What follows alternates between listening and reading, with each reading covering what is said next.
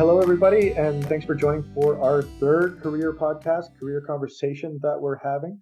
I'm Mitch. I'm one of the career education coordinators at T R U, and I'm joined by two of our ambassadors, Bharat and Margot. We're going to be talking about interviews today, going through kind of some of the the ups and downs and quirks of, of our interview experiences. Margot, can you take a sec just to introduce yourself? Let us know kind of your program and what you did as your co-op. Yeah, for sure. Like Mitch said, I'm Margot, and I'm in my fourth year of the business program with a major in marketing. And my co-op experience, I've only done one co-op, but I did three work terms with the same group. So that was the Future Students Office at T R U, and I was student recruiting and advising, which was really fun. Awesome. And Bharat, what about you? Hello, my name is Bharat, and I'm an H R student here at T R U. I'm in my second year currently, and I'm looking for my first co-op, so it's going to be an interesting thing with COVID. Talk a little bit about the experience you bring from your home country, because uh, before you, you had quite a cool career. Oh, yes. I was a lawyer by profession. I did my five-year law degree, graduated in two thousand eighteen, and after that, I worked in several courts and tribunals for some time after clearing my bar exam. So I practiced law for a while uh, in India, and then I came to Canada to study business. Awesome. So interviews. Interviews are so tough because there's so much at stake. We are really excited to do them because they lead to this really cool opportunity, but there's a lot of pressure there because essentially it's a formalized judging process where you're talking at other people and they judge you on your skills and your experiences. And yeah, it's just not a good feeling all the time. So let's start in with how you guys prepare for interviews. One thing I do to kind of reduce my nervousness is remind myself that, like, I'm interviewing them too. Like, obviously I'm trying to get the job, but if I go in and they're rude to me or something, it's like, well, I don't want to work with them, you know? So in a way, it's kind of like a two-way thing. And that makes me feel a little bit less anxious because you're like, oh, I'm judging them too. But yeah, aside from that, I do a lot of practice. I research whoever's interviewing me and the company online a lot. I look at LinkedIn. I look at their values on the webpage. And if they give you kind of an assignment, like, we want you to do this during the interview, I practice that a lot. Cool. What about you, Brett? Uh, as Margot said, interviews are definitely nerve-wracking, and she made a really good point that it's us also, the person who is being interviewed, it's their job also to interview the interviewer. So it's a two-way thing, definitely. So that uh, takes a little bit of the pressure off. Do you have any routines or rituals that you go through? Oh, yes. On the day of the interview, I always make it a point to shave. That's a great one. Good call. Good call. So you just have to look very presentable, and you know you have to look very sharp and at your best. So bring your A game to the interview. And you know, I what I tend to do is I shave and put my best shirt on. And since we're doing these video interviews now, so you never really know what someone wearing underneath. So yeah, just wear the shirt and wear tracks. Yeah, I guess, yeah, my only routines would be kind of similar to that as well. Like, even if my interview is in the afternoon, I'll put out my clothes that I'm going to wear to the interview the night before, just kind of be extra prepared. I put on makeup usually for interviews, which I don't always do on a day-to-day basis, so I'm just trying to be more presentable, yeah. I like hearing that you lay out everything ahead of time. I've definitely fallen to, into the trap where I'm like, it's an hour before the interview. And I'm like, oh my God, where are my nice shoes? And they're in the back of the closet covered in dust or, or mud or something. And I've got to like get them in good shape. But like you said, Bharat, we don't we don't necessarily need that half of our bodies anymore for yeah. uh, for these COVID interviews. That's the cheat code. Yes.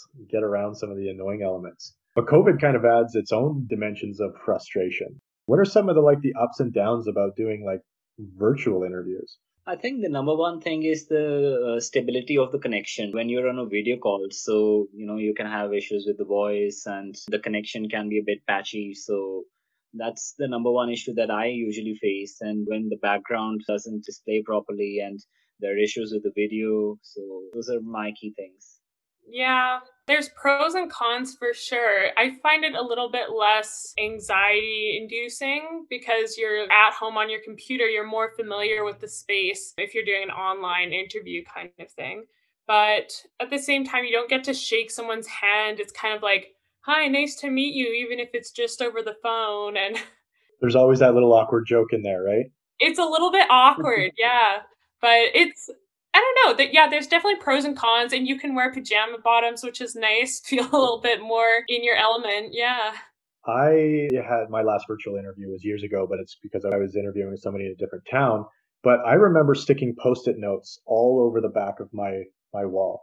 So one of the pros that I found for virtual interviews is that I could put my cheat sheets all right behind my camera and so reference them for the technical questions. And I love that. That's a really good idea. I never even thought of that. Yeah, me neither. That's very smart on your part. The trick, though, is to put it by the camera so it looks like you're still looking at the camera. You're just looking really past, right past it. I have a presentation later today. I'm going to use that now.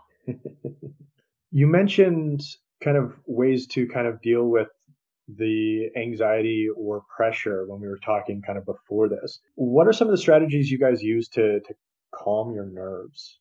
I know, like, I grew up super anxious and I always tried to refocus in that, that waiting room or waiting for that call to start. What do you guys like to do? I try not to focus too much on what it's going to be like, because you can never really know what the actual interview is going to be like. You already did all your preparing, so panicking last minute doesn't help. So I try to take my mind off it by, like, looking forward to something later. Like, when I get home, I'm going to make cookies. That'll be so nice. And I just think about that and like, oh, do I need to go to the grocery store? Just kind of take my mind off of it so I don't go in already like panicked about the possibilities.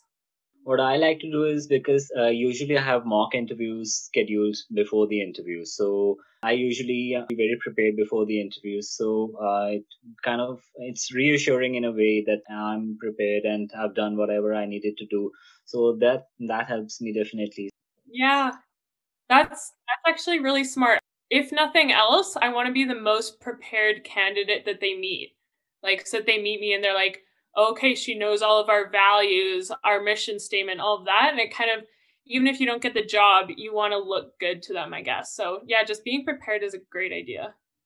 How do you set up those mock interviews for yourself, Bharat? Like, do you do them with classmates or friends? Do you provide them with the questions that you think you're going to be asked? Actually, I do mock interviews with my co-op coordinator. So I had an interview recently, so I just sent my co-op coordinator a quick email that uh, I have an interview in the next few days. So we had an interview scheduled and, uh, you know, she gave me a very detailed feedback as to what I could do better and what I have done that's uh, good in the interview, and that would help me.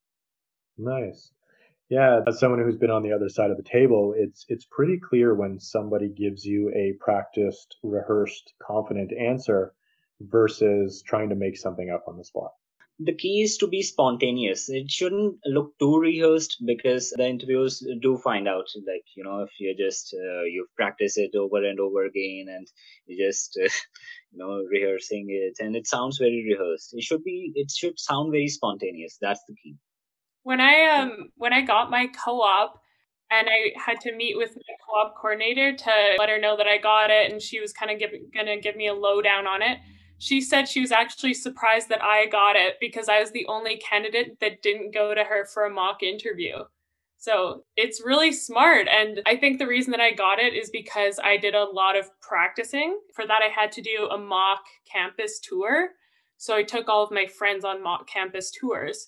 But the other students that interviewed for it didn't do as many mock campus tours. They did more mock interviews.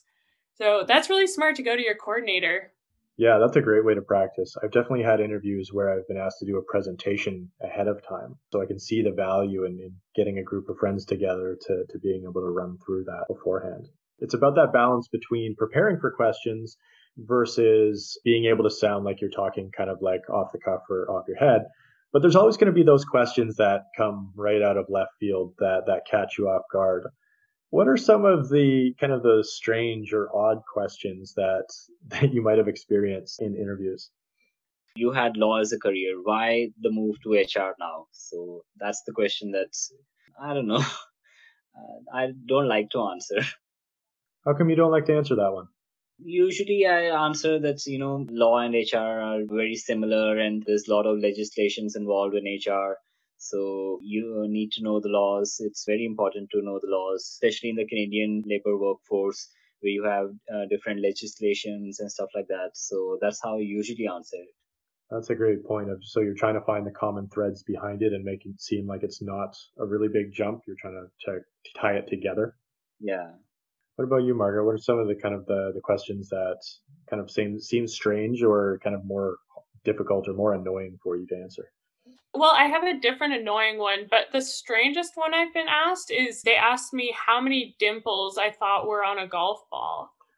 And I obviously have no idea. So I just kind of asked like, okay, um, give me a second here. And I just threw out a number, basically. I kind of tried to think how many I think are around the diameter, but I, I ended up being kind of close. I think there's like close to two hundred fifty dimples on a golf ball or something like that. So that's the weirdest one. But the one that I like the least is when they ask you what some of your weaknesses are. Yes, I hate that question. Yeah, you're not really supposed to answer with what your huge weaknesses are and kind of trying to make something sound good and bad at the same time. It's it's weird. Yeah. What do you think they're looking for from that question? Why did they ask that one? I think maybe to see if you have a sense of humility and if you're like willing to work on yourself, maybe. Yeah, I agree. I, I think it's, yeah, it's the, first of all, it's the self-awareness. Are you aware of what your, your weaknesses are? Uh, and then, yeah, are you willing to, I like the word humility. I think that's really important. Are you willing to take feedback and acknowledge that you're not perfect? But it does seem to just like, it's in such distinct contrast to the rest of an interview where you're constantly bragging about yourself.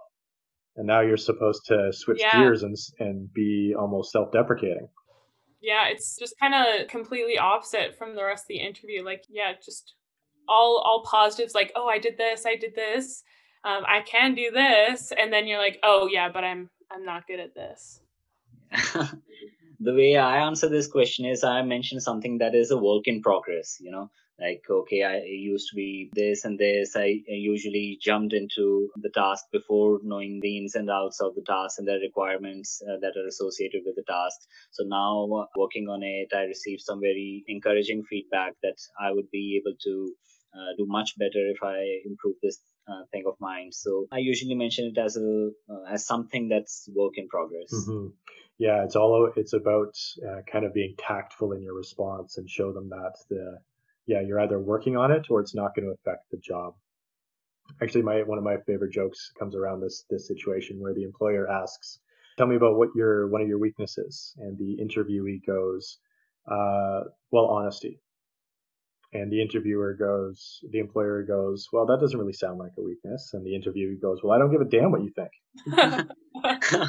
um yeah yeah I haven't had that question in a while. Tell me about your weaknesses. So I hope it's starting to be phased out, but yeah yeah I haven't had it in a while either, actually, so maybe it's going away.